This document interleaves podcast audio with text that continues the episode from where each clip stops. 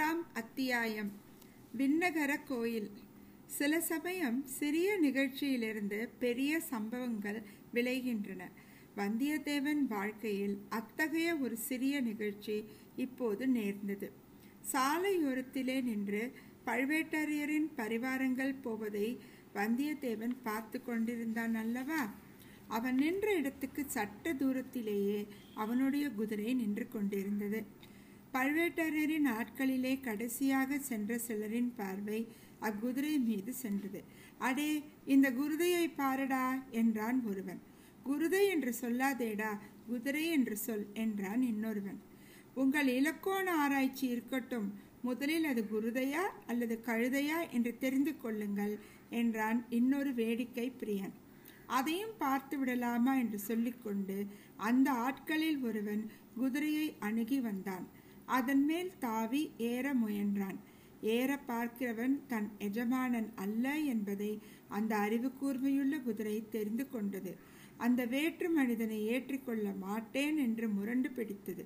"இது பொல்லாத குதிரையடா, இதன் பேரில் நான் ஏறக்கூடாதாம், பரம்பரையான அரச குலத்தவன்தான் இதன் மேல் ஏறலாமாம், அப்படியென்றால் தஞ்சாவூர் முத்தரையன் திரும்பி வந்துதான் இதன் மேல் ஏற வேண்டும்" என்று அவன் சமத்காரமாய் பேசியதை கேட்டு மற்ற வீரர்கள் நகைத்தார்கள். ஏனென்றால் தஞ்சாவூர் முத்தையர் குலம் நசிந்து போய் 100 ஆண்டுகள் ஆகிவிட்டன. இப்போது சோழர்களின் புலிக்கொடி தஞ்சாவூரில் பறந்து கொண்டிருந்தது. "தாண்டவராயா, உன்னை ஏற்றிக்கொள்ள மறுக்கும் குதிரை நிஜ குதிரை தானா என்று பார்த்துவிடு. ஒருவேளை பெருமாளின் திருநாளுக்கு வந்த பொய்க்கால் குதிரையாயிருந்தாலும் இருக்கலாம்" என்றான் மற்றொரு பரிகாச பிரியன். "அதையும் சோதித்து பார்த்து விடுகிறேன்" என்று சொல்லிக்கொண்டு குதிரை மீது ஏறப்போன தாண்டவராயன் அதனுடைய வாலை முறுக்கினான். ரோஷமுள்ள குதிரை உடனே பின்னங்கால்களை 4 தடவை விசிறி உதைத்து விட்டு ஓட்டம் பிடித்தது. "குருதை ஓடுகிறதடா, நிஜ குருதை தானடா" என்ற வீரர்கள் கூச்சலிட்டு "ஊய் ஊய்" என்று கோஷித்து ஓடுகிற குதிரையை மேலும் விரட்டினார்கள். குதிரை திருநாள் கூட்டத்துக்கிடையே புகுந்து ஓடிற்று. ஜனங்கள் அதன் காலடியில் மிதிப்படாமல் இருப்பதற்காக பரபரப்புடன் அங்கும் இங்கும் நகர்ந்து கொண்டார்கள். அப்படியும் அவர்களில் சிலர் உதைப்பட்டு விழுந்தார்கள். குதிரை தறிக்கெட்டு வெறிகொண்டு ஓடியது. இவ்வளவும் வந்தியத்தேவன் கண்ணெதிரே அதிசீக்கிரத்தில் நடந்துவிட்டது. அவனுடைய முகத் தோற்றத்திலிருந்து குதிரை அவனுடைய குதிரை என்பதை ஆழ்வார்க்கடியான் கண்டு கொண்டான். "பார்த்தாயா தம்பி, அந்த பழுவூர் தடியர்கள் செய்த வேலையை? நீ என்னிடம் காட்டின வீரத்தை அவர்களும் காட்டுவதுதானே" என்று குத்தி காட்டினான். வந்தியத்தேவனுக்கு ஆத்திரம் பொத்து கொண்டு வந்தது. எனினும் பல்லை கடித்து கொண்டு பொறுமையை கடைபிடித்தான். பழுவூர் வீரர்கள் பெருங்கூட்டமாயிருந்தனர். அவ்வளவு பேருடன் ஒரே சமயத்தில் சண்டைக்கு போவதில் பொருள் இல்லை. அவர்கள் இவனுடன் சண்டை போடுவதற்காக காத்திருக்கவும் இல்லை. குதிரை ஓடியதை பார்த்து சிரித்துவிட்டு அவர்கள் மேலே நடந்தார்கள். குதிரை போன திசையை நோக்கி வந்தியத்தேவன் சென்றான். அது கொஞ்ச தூரம் ஓடிவிட்டு தானாகவே நின்றுவிடும் என்று அவனுக்கு தெரியும். ஆகையால் அதை பற்றி அவன் கவலைப்படவில்லை. பழுவேட்டரையரின் அகம்பாவம் பிடித்த ஆட்களுக்கு என்றைக்காவது ஒரு நாள் நன்றாக புத்தி கற்பிக்க வேண்டும் என்ற எண்ணம் அவன் உள்ளத்தில் அழுத்தமாக பதிந்தது. புளியந்தோப்புக்கு அப்பால் ஜனசஞ்சாரமில்லாத இடத்தில் குதிரை சோகமே வடிவமாக நின்று கொண்டிருந்தது. வந்தியத்தேவன் அதன் அருகில் சென்றதும் குதிரை கனைத்தது. "ஏன் என்னை விட்டு பிரிந்து சென்று இந்த சங்கடத்துக்கு உள்ளாக்கினாய்" என்று அந்த வாயிலா பிராணி குறைய கூறுவது போல் அதன் கனைப்பு துணித்தது. வந்தியத்தேவன் அதன் முதுகை தட்டி சாந்தப்படுத்தினான். பிறகு அதை திருப்பி அழைத்து கொண்டு சாலை பக்கம் நோக்கி வந்தான். திருவிழா கூட்டத்தில் இருந்தவர்கள் பலரும் அவனை பார்த்து, "இந்த முரட்டு குதிரையை ஏன் கூட்டத்தில் கொண்டு வந்தாய் தம்பி? எத்தனை பேரை அது உதைத்து தள்ளிவிட்டது" என்றார்கள். "இந்த பிள்ளை என்ன செய்வான்? குதிரைதான் என்ன செய்யும்? அந்த பழுவேட்டரையரின் முரட்டு ஆட்கள் அல்லவா இப்படி செய்து விட்டார்கள்" என்று இரண்டொருவர் சமாதானம் சொன்னார்கள். ஆழ்வார்க்கடியான் இன்னமும் சாலையில் காத்து கொண்டு நின்றான். "இதேதடா சனியன், இவன் நம்மை விடமாட்டான் போலிருக்கிறதே" என்று எண்ணி வந்தியத்தேவன் முகத்தை சுளுக்கினான். "தம்பி, நீ எந்த பக்கம் போகப் போகிறாய்?" என்று ஆழ்வார்க்கடியான் கேட்டான். "நானா? கொஞ்சம் மேற்கு பக்கம் சென்று பிறகு தெற்கு பக்கம் திரும்பி சிறிது கிழக்கு பக்கம் வளைத்து கொண்டு போய் அப்புறம் தென்மேற்கு பக்கம் போவேன் என்றான் வந்தியத்தேவன். அதையெல்லாம் நான் கேட்கவில்லை. இன்று ராத்திரி எங்கே தங்குவாய் என்று கேட்டேன். நீ எதற்காக அதை கேட்கிறாய்? ஒருவேளை கடம்பூர் சம்புவரையர் அரண்மனையில் நீ தங்குவதாயிருந்தால் எனக்கு அங்கே ஒரு வேலை இருக்கிறது.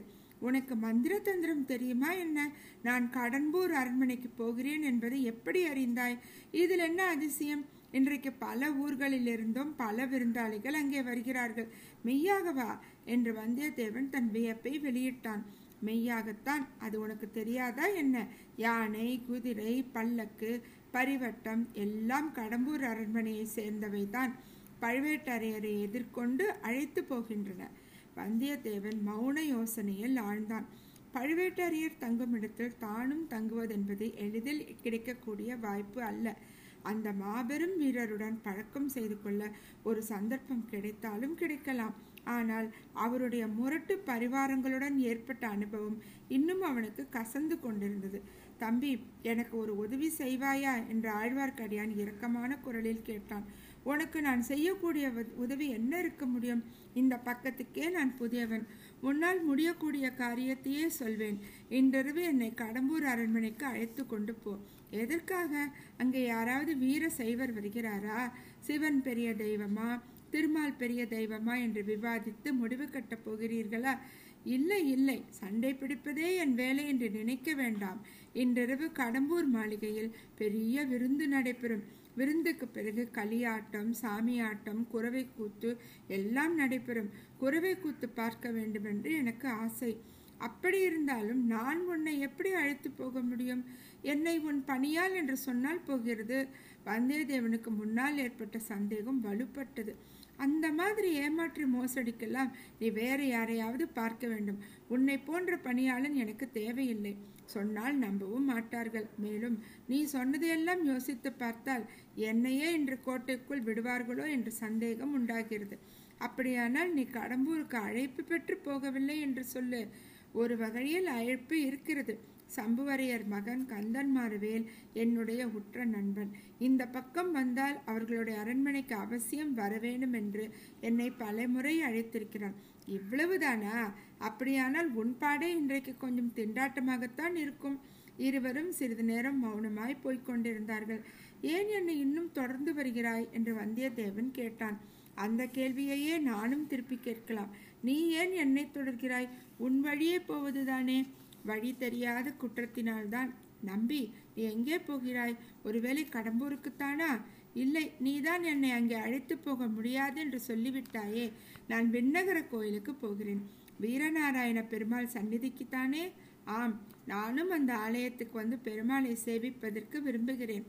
ஒருவேளை விஷ்ணு ஆலயத்துக்கு நீ வரமாட்டாயோ என்று பார்த்தேன். இங்கே ஈஸ்வர முனிகள் என்ற பட்டர் பெருமாளுக்கு கைங்கரியம் செய்து வருகிறார். அவர் பெரிய மகான். நானும் கேள்விப்பட்டிருக்கிறேன். ஊரே கூட்டமாயிருக்கிறதே. கோவிலில் ஏதாவது விசேஷம் உண்டோ? ஆம், இன்று ஆண்டாள் திருநட்சத்திரம். ஆடி 18 பெருக்கோடு ஆண்டாளின் திருநட்சத்திரமும் சேர்ந்து கொண்டது. அதனால்தான் இவ்வளவு கோலாகலம். இதற்குள் வீரநாராயண பெருமாள் கோயிலை அவர்கள் நெருங்கி வந்துவிட்டார்கள். விஜயாலய சோழனின் பேரனான முதற் பராந்தக சோழன் மதுரையும் ஈழமும் கொண்ட கோப்பரகேசரி என்ற பட்டம் பெற்றவன். சோழ பேரரசுக்கு அஸ்திவாரம் அமைத்தவன் அவனே. தில்லை சிற்றம்பலத்துக்கு அவன் பொன் கூரை வேய்ந்து சரித்திர புகழ் பெற்றவன். சோழ சிகாமணி, சூர சிகாமணி முதலிய பல விருது பெயர்களோடு வீரநாராயணன் என்னும் சிறப்பு பெயரையும் அவன் கொண்டிருந்தான். பராந்தகனுடைய காலத்தில் வடக்கே இரட்டை மண்டலத்து ராஷ்டிரகூட மன்னர்கள் வலிமை பெற்று விளங்கினார்கள். மானிய கேடத்திலிருந்து அவர்கள் படையெடுத்து வரக்கூடும் என்று பராந்தகன் எதிர்பார்த்தான். எனவே தனது முதற் புதல்வனாகிய இளவரசன் ராதாஜித்தனை ஒரு பெரிய சைன்யத்துடன் திருமுனைப்பாடி நாட்டில் இருக்க செய்தான். அந்த சைன்யத்தை சேர்ந்த லட்சக்கணக்கான வீரர்கள் வேலையின்றி சும்மா இருக்க நேர்ந்த காலத்தில் ராஜாதித்தன் ஒரு யோசனை செய்தான். குடிமக்களுக்கு உபயோகமான ஒரு பெரும் பணியை அவர்களை கொண்டு செய்விக்க எண்ணினான். வட காவேரி என்று பக்தர்களாலும் கொள்ளிடம் என்று மற்றவர்களாலும் அழைக்கப்பட்ட பெரு நதியின் வழியாக அளவில்லாத வெள்ள நீர் ஓடி வீணை கடலில் கலந்து கொண்டிருந்தது. அதில் ஒரு பகுதியை பயன்படுத்த எண்ணி தன்வசமிருந்த வீரர்களை கொண்டு கடல் போன்ற விசாலமான ஏரி ஒன்றை அமைத்தான். அதை தன் அருமை தந்தையின் பெயரால் வீரநாராயண ஏரி என்று அழைத்தான். அதன் கரையில் வீரநாராயணபுரத்தை ஏற்படுத்தி அதில் ஒரு விண்ணகரையும் எடுத்தான். விஷ்ணு கிரகம் என்பது அந்நாளில் விண்ணகரம் என்று தமிழாக்கப்பட்டு வழங்கிற்று. ஸ்ரீமன் நாராயணமூர்த்தி நீரில் பள்ளி கொண்டு நீர்மயமாக இருப்பவரல்லவா? எனவே ஏரிகளை காத்தருளுவதற்காக ஏரிக்கரையொட்டி ஸ்ரீமன் நாராயணமூர்த்திக்கு கோயில் எடுப்பது அக்காலத்து வழக்கம். அதன்படி வீரநாராயணபுர விண்ணகரத்தில் வீரநாராயண பெருமாளை கோயில் கொண்டு எழுந்தருள செய்தான். அத்தகைய பெருமாளின் கோயிலுக்குத்தான் இப்போது வந்தியத்தேவனும் ஆழ்வார்க்கடியானும் சென்றார்கள். சந்நிதிக்கு வந்து நின்றதும் ஆழ்வார்க்கடியான் பாட ஆரம்பித்தான். ஆண்டாளின் பாசுரங்கள் சிலவற்றை பாடிய பிறகு நம்மாழ்வாரின் தமிழ் வேதத்திலிருந்து சில பாசுரங்களை பாடினான்.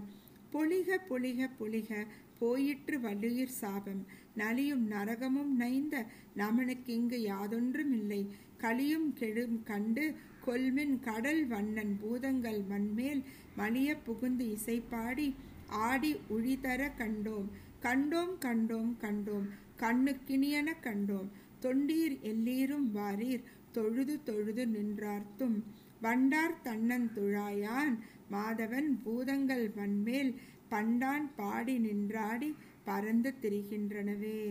இவ்விதம் பாடி வந்தபோது ஆழ்வார்க்கடியானுடைய கண்களிலிருந்து கண்ணீர் பெருகி தாரை தாரையாய் அவன் கன்னத்தின் வழியாக வழிந்தோடியது.